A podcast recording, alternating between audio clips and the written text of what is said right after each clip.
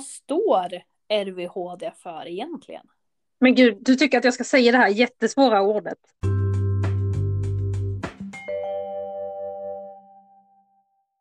Hej och välkomna till ett nytt avsnitt av Kaninhopparsnack med mig Karin och mig Sandra. Nu är vi igång igen. Ja, ska vi gissa på att det blir bara det här avsnittet och sen så ni inte från oss på ett halvår igen. Man vet aldrig. Nej, nej alltså vi... Vad händer? Vi, vi, vi har ganska tråkiga liv, är det inte så? Det är liksom, livet kommer emellan. Rutin är väl inte våran starka sida, men ibland så är det vissa ämnen som blir aktuella och då känner vi att eh, vi behöver prata av oss lite. Och idag är verkligen ett sånt tillfälle där vi tyvärr har ett aktuellt ämne som vi känner att vi vill prata lite om. Ja, men precis. Um, för min del väldigt, kommit väldigt nära.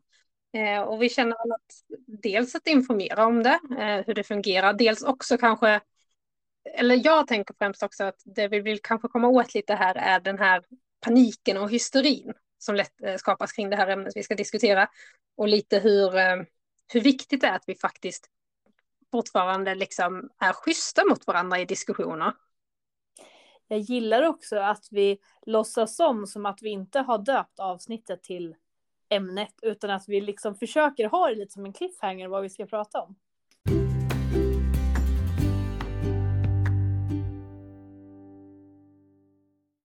Ha Sandra, så vad är ämnet vi ska prata om idag då? RVHD. Som annars också heter kaningulsot. Eh, du sa ju att RVHD även kallas för kaningulsot och det är ju tyvärr en sjukdom som vi har fått acceptera att den finns bland våra kaniner under väldigt många år. Hur länge har det funnits i Sverige egentligen? Ja, alltså när jag kollar i mina källor så kan jag hitta att det, den kom först till Gotland på 1990-talet. Och första upptäckten av sjukdomen i världen gjordes 84 i Kina. Och sen har det ju spridit sig. Eh, det som kan vara intressant är ju också att veta att det finns ju faktiskt ett land som med flit har tagit in den här sjukdomen för att komma åt eh, med sitt kaninproblem, om man säger. Har du koll på vilket det är? Det är väl Australien. Ja, precis. Så där har man ju medvetet släppt ut det här viruset för att minska ner den populationen. Eh, men jag skulle tro för de allra flesta, i de allra flesta länder och framförallt för ägare av tamkaniner så är det här ju en sjukdom som vi absolut inte vill vara i närheten av. Sen är det ju så att RVHD som du sa har ju funnits ganska länge, men eh, det hände ju någonting för jag vill säga ett par år sedan, men det är väl några fler år sedan än så med den här muteringen. Vilket år kom den? Ja, men precis, 2015. Och jag tänker att där är det ändå aktuellt för både dig och mig som satt i eh, Sveriges kaninhoppars riksförbund, deras styrelse då. Precis. Så att eh, vi var ju väldigt involverade i just, alltså i alla de åtgärderna som behövde liksom skapas för att just det hade muterat. Och det här är ju egentligen någonting som är ganska enkelt att på viss del sätta sig in i så här två och ett halvt år senare inom en pandemi. Där man också har sett, nu visserligen har ju det förändrats mycket snabbare än RVHD, men just det här att man behöver anpassa aktuella regler, restriktioner för att kunna anpassa sig efter vad viruset gör för stunden. Ja men så är det verkligen. Och jag tycker eh, när jag har pratat med folk om det här just så för inom just RVHD så finns det två typer kallar man det, precis som i corona, det finns liksom den här deltavarianten eller så, men eh, där kallar man det typ 1 och typ 2. Och det är, det är som du säger, det är mycket lättare att folk förstår vad ett virus är, folk förstår hur ett virus fungerar, folk förstår hur vi förebygger det på bästa sätt. Och det är ju samma sak med AVHD, sen att det tack och lov inte smittar oss, men, men förebyggandet liksom är ju det exakt detsamma.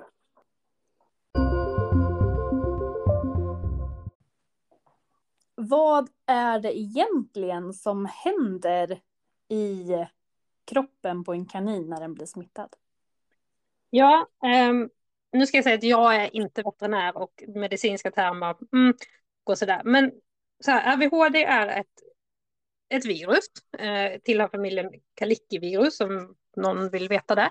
Eh, och när det kommer in i kroppen så det man kan se att det påverkar främst levern. Eh, gulsot vet jag inte om ni vet på människor vad som händer. Just gulsot handlar ju om att man får liksom gula slem, gulfärgade slemhinnor och det, det är oftast tyder på att levern är skadad. Så att jag gissar på att det är där ordet kaningulsot kommer. Främsta orsaken till att kaninen dör är just att blodet i kroppen koagulerar. Kan du förklara vad ordet koagulerar, Karin? Jag höll på att säga, det är väl lite som när man reder en sås. Det blir tjockare och tjockare och tjockare tills det inte kan flytta sig längre. Ja men precis. Alltså får man ett sår och det börjar blöda och för att det ska sluta blöda så koagulerar ju blodet. Som du säger, det stelnar, det blir tjockt. Precis, det är bra på ett sår men det är inte bra i alla, alla delar av kroppen samtidigt. Nej men precis. Sen så finns det absolut, även njurar påverkas, andningsorgan, respirationsorgan helt enkelt påverkas. Men, men främst är oftast levern. Och det är också den man testar när man obducerar för att se om det är RVHD. Då, då plockar man oftast ut och kollar på levern eh, och gör, tar prover från den. Och där kommer vi lite grann in ännu mer på varför vi gör det här avsnittet också. Och det är ju för att tyvärr så har du varit inblandat i inskickandet av en kanin för obduktion. Ja men precis. Och det är därför jag också känner att det är jätteviktigt att vi når ut med den här informationen. Men det stämmer, eh, sjukdomen har ju aldrig varit så, eller jag har liksom aldrig varit så nära den här sjukdomen som det är nu.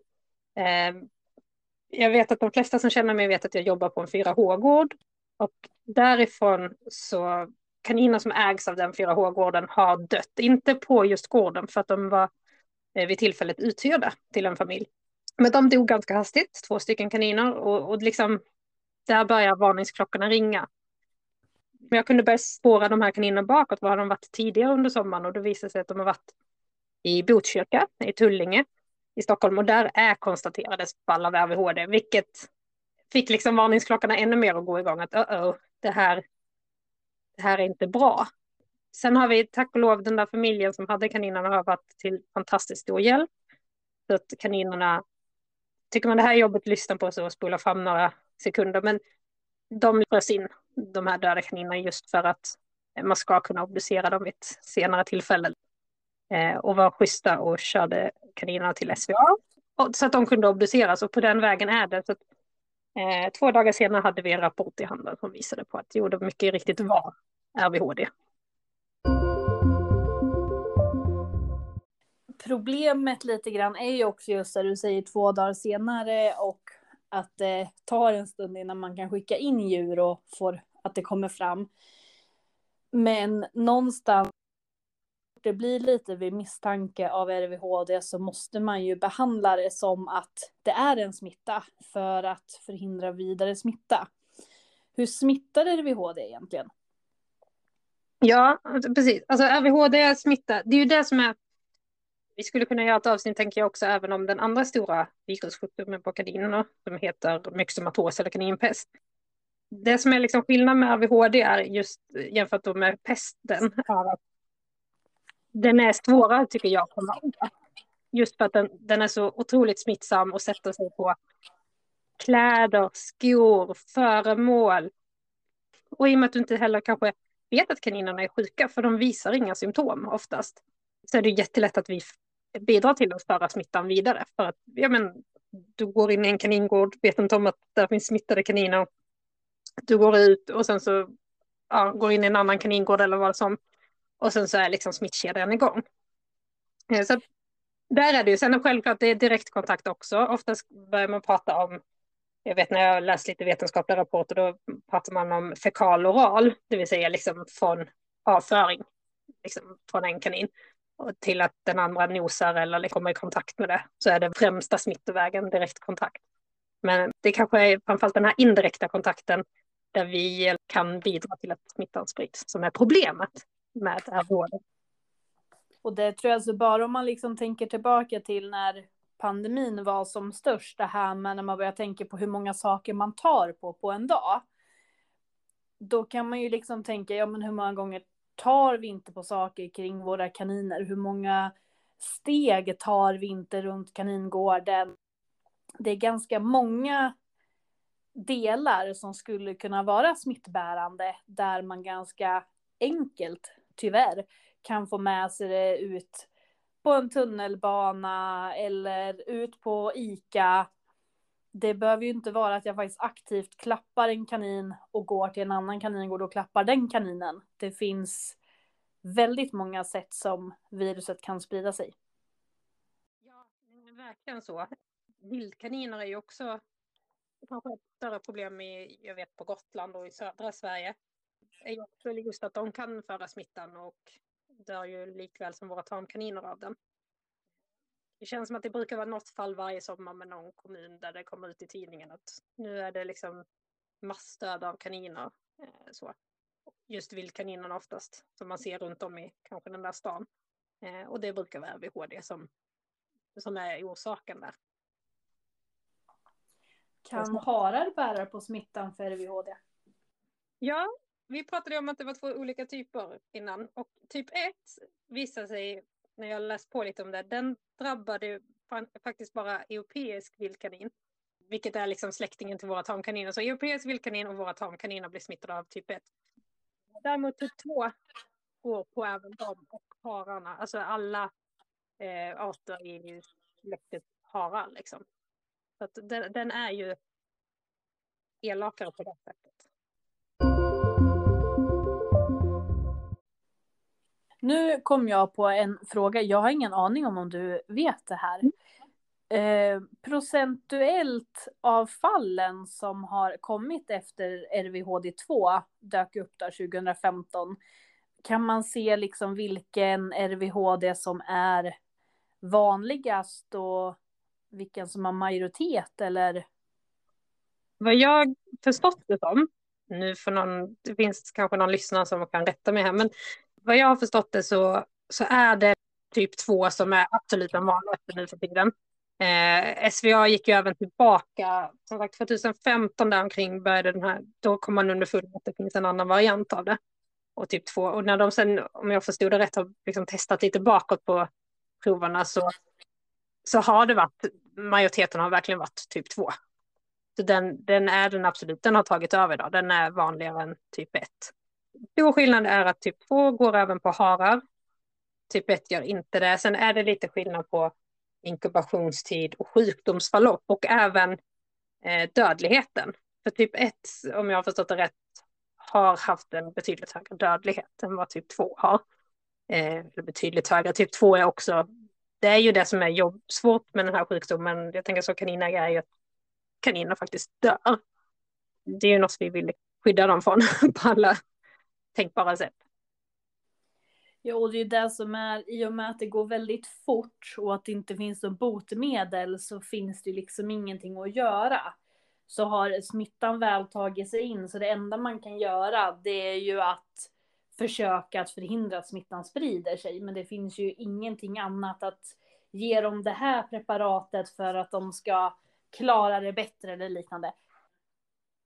Nej men precis, det finns ingen behandling. Det finns ju understödjande behandling, alltså man kan hjälpa dem så, men just med AVHD så, så är det inte ens alltid att vi hinner se symptom. Ehm, men återigen, om vi liksom gör jämförelser med corona, samma sak där, det är ett virus, vi har ingen behandling. Som en bakterieinfektion kan vi ge antibiotika, det finns ju inte för virus. Ehm, vi alla vet ju paniken som var i början av coronautbrottet, just när läkarna i princip fick testa sig fram hur man skulle få folk att överleva den här sjukdomen. Lite den, lite, det går inte att jämföra så, men paniken fanns ju tänker jag just när vi satt i styrelsen där 2015 när den här typ 2 kom och man liksom hade inte ens ett fungerande vaccin för den här. Eh, och då man, blir, man känner ju sig chanslös och väldigt utlämnad. Jag kan inte på något sätt skydda min kanin. Nej, och framförallt också sen med åren att, ja men som när om man går tillbaka x antal år så var det ju i princip Skåne och Gotland. Det var där som RVHD fanns.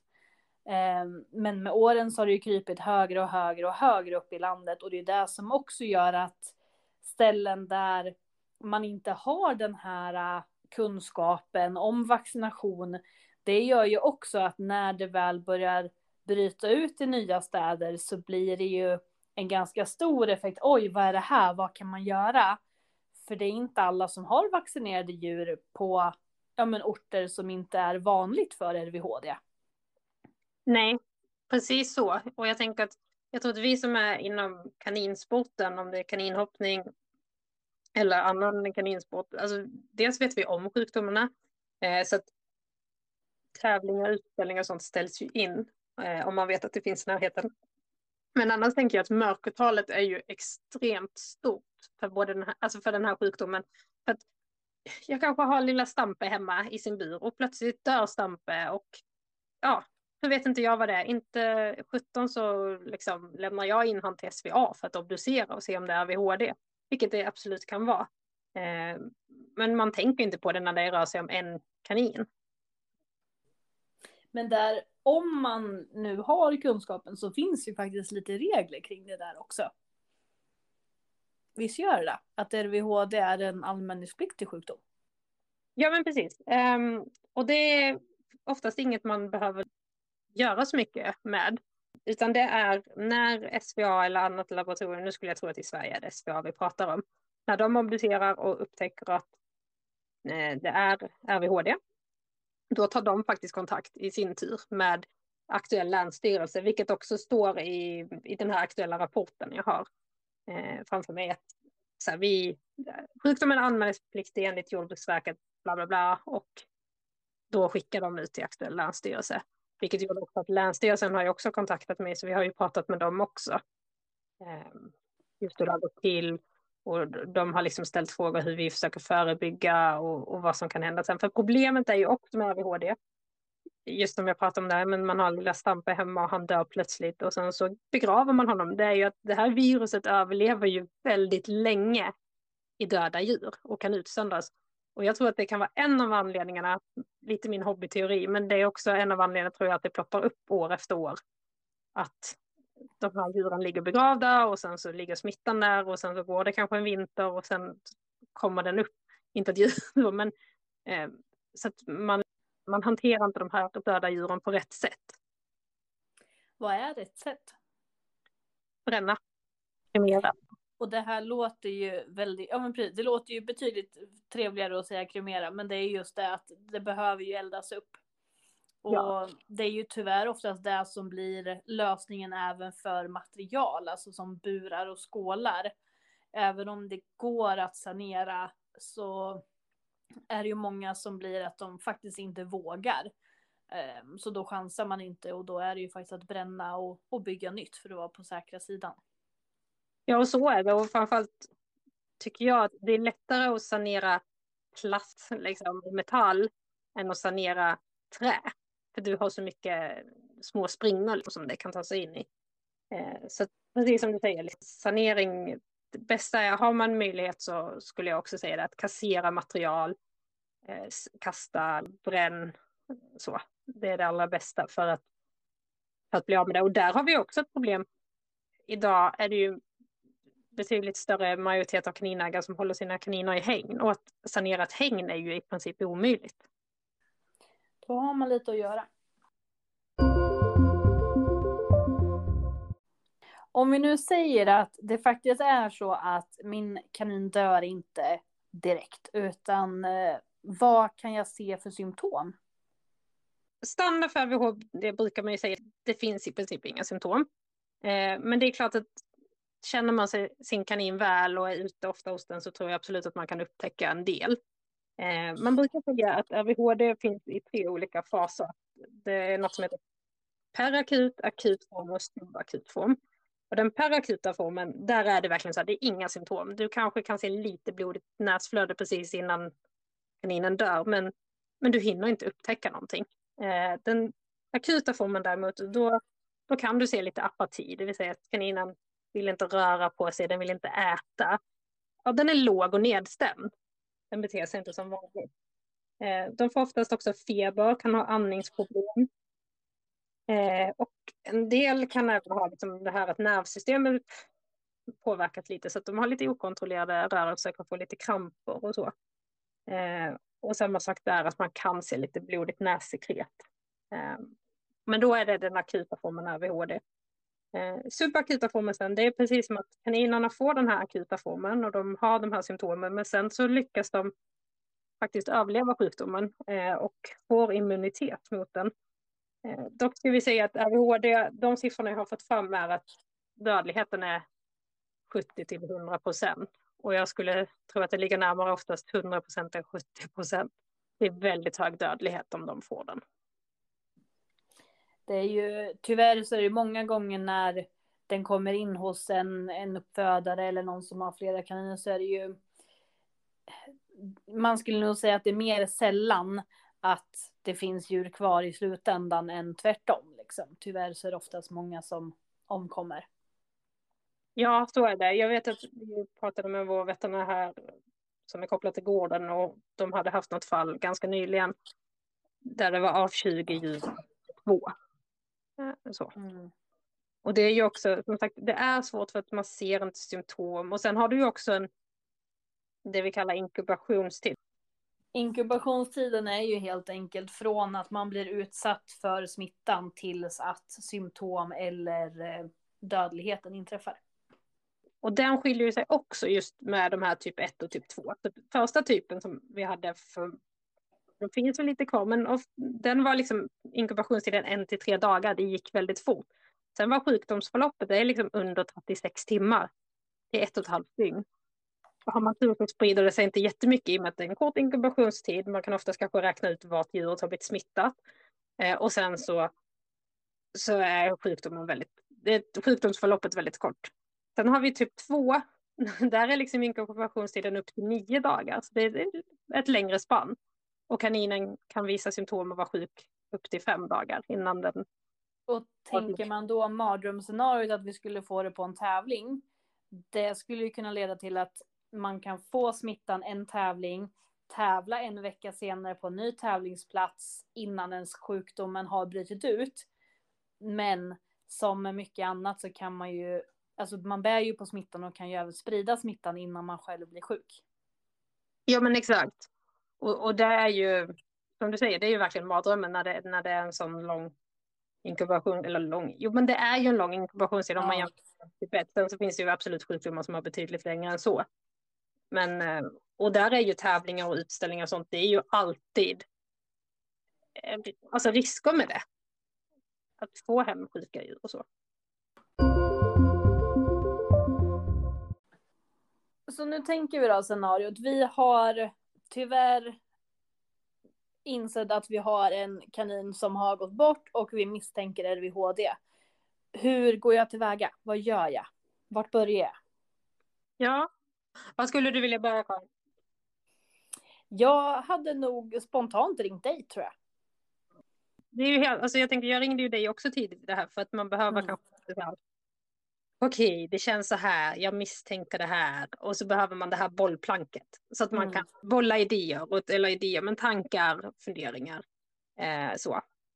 Eh, jag, jag vill nog slå ett slag också för kaninförbunden, framförallt kanske då SKHF som jag tycker de har ju liksom en, en satt åtgärdsplan. Kolla lite på den, så här, vad händer vid misstanke? Sen pratar de ju om deras medlemmar och karantän och sånt. Men ta lite hjälp av den faktan som finns där. Men vid misstanke, för vi får ju börja där, vi vet inte om det är ADHD, vi misstänker. Så tycker jag alltid att man, man, ska, man ska ta det här tyvärr döda djuret och inte, man ska inte begrava det. Utan frys in det tills du kan skicka iväg eller lämna in då på obduktion. Hur gör man det? Man ska skicka in det här till SVA, Statens veterinärmedicinska anstalt, som är den instansen i Sverige som jag skulle gissa på att göra de allra flesta obduktioner i det här fallet. Jag vet inte ens om det finns något annat företag eller så som gör just obduktioner av anledningen AVHD.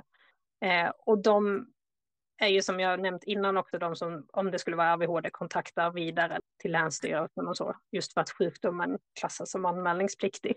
Men man skickar in till SVA eller kan åka in där personligen, vilket lyxen att lite bo i Uppsala, lyx vet jag inte, men det underlättar att bo i Uppsala för att SVA ligger i Uppsala. Så att vi, vi har ju kunnat åka in med döda djur.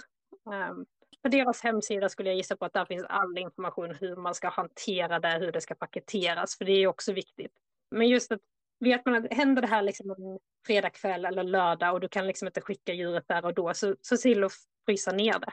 Det, det kan vara inte jätteroligt att ha döda djur i frysen, men, men det är det allra bästa för att eh, liksom stoppa processer och förruttnelseprocesser eh, av djur säger de ju också att är det så att man inte hinner skicka så att de tror att det kommer fram innan helgen så vill de ju också att man väntar till veckan efter just av den anledningen för att proverna ska bli så korrekta som möjligt. Då har vi skickat djuret men vi har fortfarande misstankegrad och då skulle jag säga att vi måste sätta igång alla processer och åtgärder för att om vi misstänker att djuret har dött av det här då misstänker vi också att smittan finns i kaningården.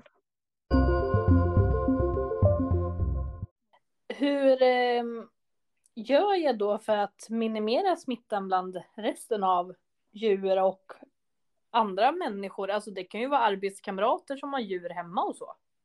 Ja, jag skulle börja försöka sanera saker. Ehm, och då har vi ju olika desinfektionsmedel. Det vanligaste som vi pratar om är något som heter Virkon, finns att köpa på granngården bland annat. Det funkar för RVHD. Så att ha det hemma alltid skulle jag säga. Så att man inte behöver åka iväg och handla det på stört. Det, det är liksom ett pulver som man blandar ut i vatten. Jag brukar liksom ha det i en sprayflaska. Brukar, det låter som jag har det jättemycket. Men ha en sprayflaska och så kan man spraya på saker. Så att börja sanera allt. Det vill säga allt man tar i. Alltså det är som vattenflaskor, det är skålar, det är Eh, när du städar buren så använder du kanske en skyffel eller grep eller skottkärra, hjulen på skottkärran. Um, golv. Golv, vattenkannor, lysknappar som du petar på när du tänder ljuset om du har inomhus. Burdörrar, det vill säga haspa allt du petar på. Så. Jag skulle däremot inte börja flytta om djuren, för jag menar smittan finns där. Börjar jag flytta så är ju risken att jag tar med den någon annanstans. Så låt dem sitta och, och det man pratar om också oftast är städa inte burarna på en gång, utan det får vara för stunden. Så att man lite, lite börjar röra runt i saker. Eh, och buren där den döda kaninen då har suttit ska dränkas i vulkan med liksom spån och allt sånt i. Bara verkligen så att dränk in den. Eh, så. Men det är ju samma där, liksom att allt man tar i och, och så kan ju bli smittat. Och det jag upplevde är lite som när man pratar om löst. Det börjar klia på kroppen. Alltså det kändes som att det här fanns överallt på en. Så det är också det Sen när du kommer in, liksom, då, är det så här, då är det verkligen så här, byta av kläder, byta av skor, duscha, tvätta kläder i 60 grader. Glöm inte hårsnudden skulle jag säga som man har kanske satt upp håret med. För sen om jag ska till jobbet och träffa andra och de har kaniner, eller som i mitt fall, så här, smittan finns på jobbet och sen går jag hem till mina privata. Eh, så det gäller att man är liksom duktig där och eh, ja, men byter skor, kläder. Framförallt skor tycker jag är en jätte just det här att det är lätt att ta med sig smitta på skosulor. Där kan man ha en balja på golvet med vikon och doppa skon i, liksom, eller så i alla fall skosulan så att, den, att vi liksom inte går iväg med smittan om man säger så. Men, men det, blir, det är ett stort jobb. Det, alltså, det kräver både tid och, och ork och jag tänker att har man oturen att det liksom dör en kanin och sen dör nästa kanin, det är klart att liksom, med antalet kaniner som dör så blir man ju också väldigt påverkad i sig känslomässigt och, och kanske knappt vill vara ute i sin kaningård för det blir jobbigt. Nej, för det är det också som det gäller att komma ihåg att det är ju inte bara man kan ju inte bara gå in i en sån här robotgrej heller, för någonstans så är det ju oftast då ens egna djur, man, man har ju liksom en, en relation med dem och sen ska man börja sörja samtidigt som man ska alltså, jobba för överlevnad på resten. Eh, så att det är ju en, ett otroligt stort jobb, både alltså, fysiskt men även psykiskt, att göra allting som krävs och fortsätta dag ut och dag in tills man först får svar och sen eventuellt ännu längre om det visar sig att det var RVHD. Det jag tänker också är värt att nämna i allt det här, det är så här, ta hjälp, kontakta vet, din veterinär, skulle jag säga först och främst. Och de kan förhoppningsvis hjälpa dig, eller i alla fall hänvisa vart du ska vända dig så att du får någon som kan, ja men vi tar de här åtgärderna. Eller just igen, bolla idéer. Jag menar man har sina vänner och andra uppfödare som bollplank, men det kan ju också vara skönt att ha någon där som är kunnig. Det vi inte har pratat om så mycket, det är ju faktiskt att det finns ett vaccin. Det gör det. Och det finns ju till och med mer än ett vaccin. Det gör det. Och kostar eh, lite olika. Det kostar hur mycket som helst. För tyvärr är de ju väldigt dyra. Generellt skulle jag nog säga. Ja, precis. Och där kommer vi till nästa. Att är man några stycken eller i en klubb så, så försök att anordna, skulle jag säga, massvaccinering.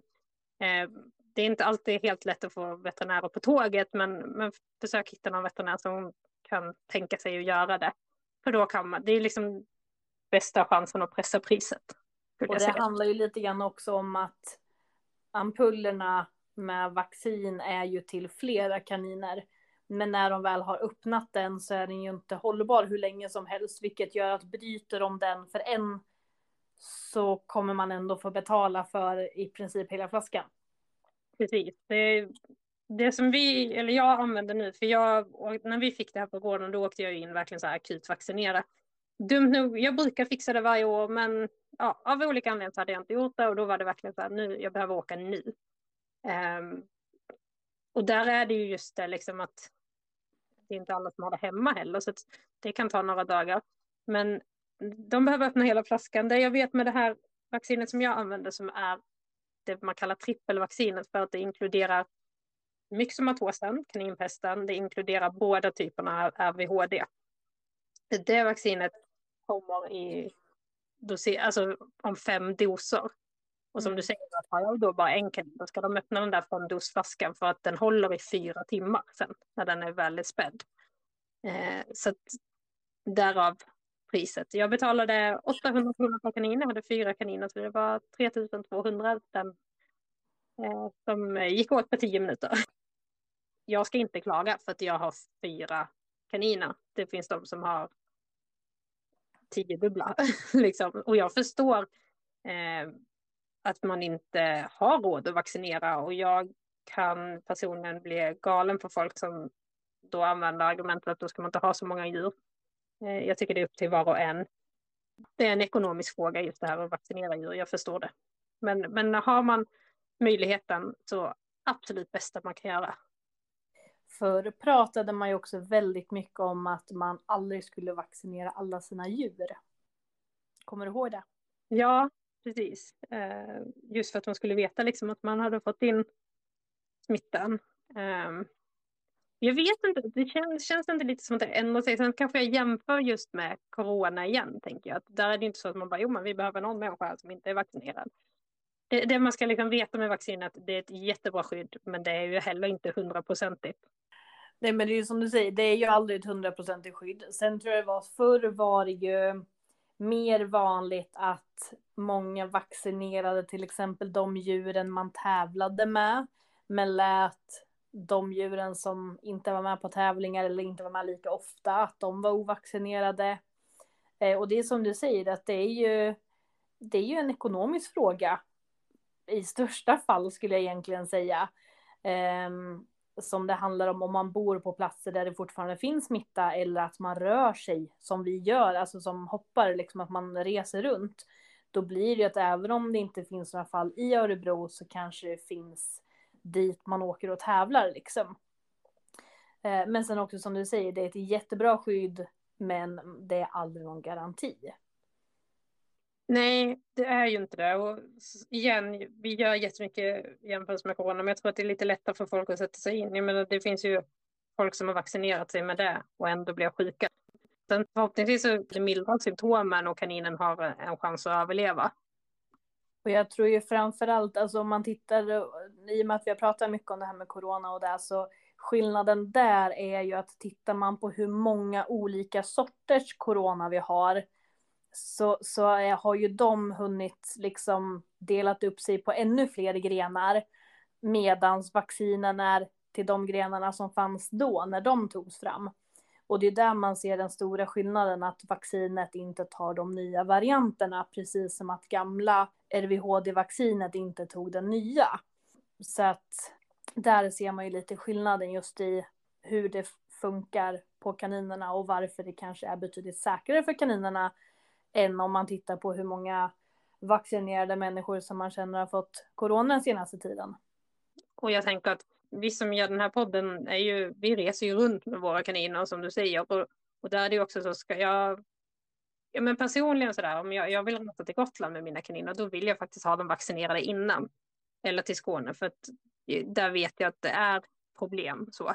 Eh, Uppsala, där jag bor i dagsläget, där vi har ju inte vildkaniner. Vi har harar, absolut, men vi har inte vildkaniner. Och det, för en annan som liksom är, kommer från Skåne och vet vilket problem vildkaninerna utgör där, eh, så är det, så är det betydligt bättre ur synpunkt att inte få smittade djur just när vildkaninerna inte finns. Det, det underlättar.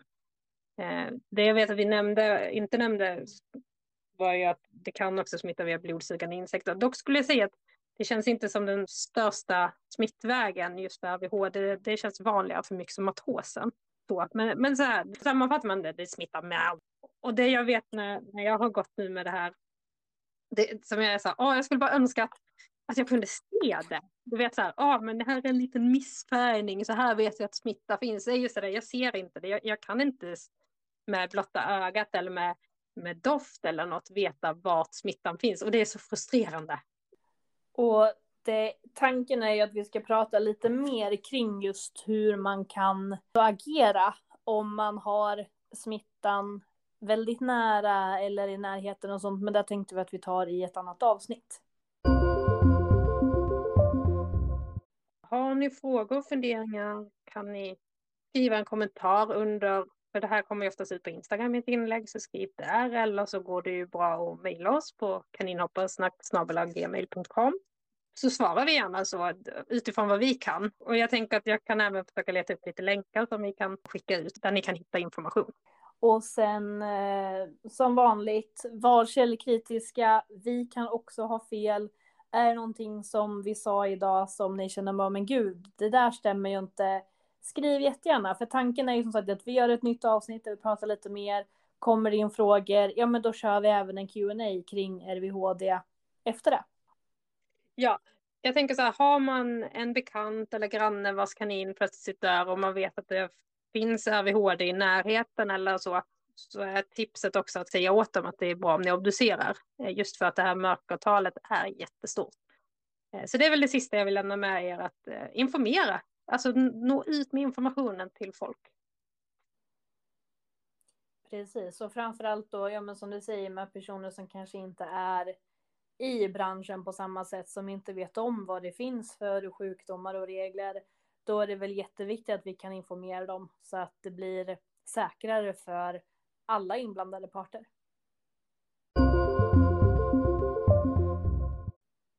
Ja, nej men det var väl det för idag. Um, stay safe, så hörs vi nästa avsnitt.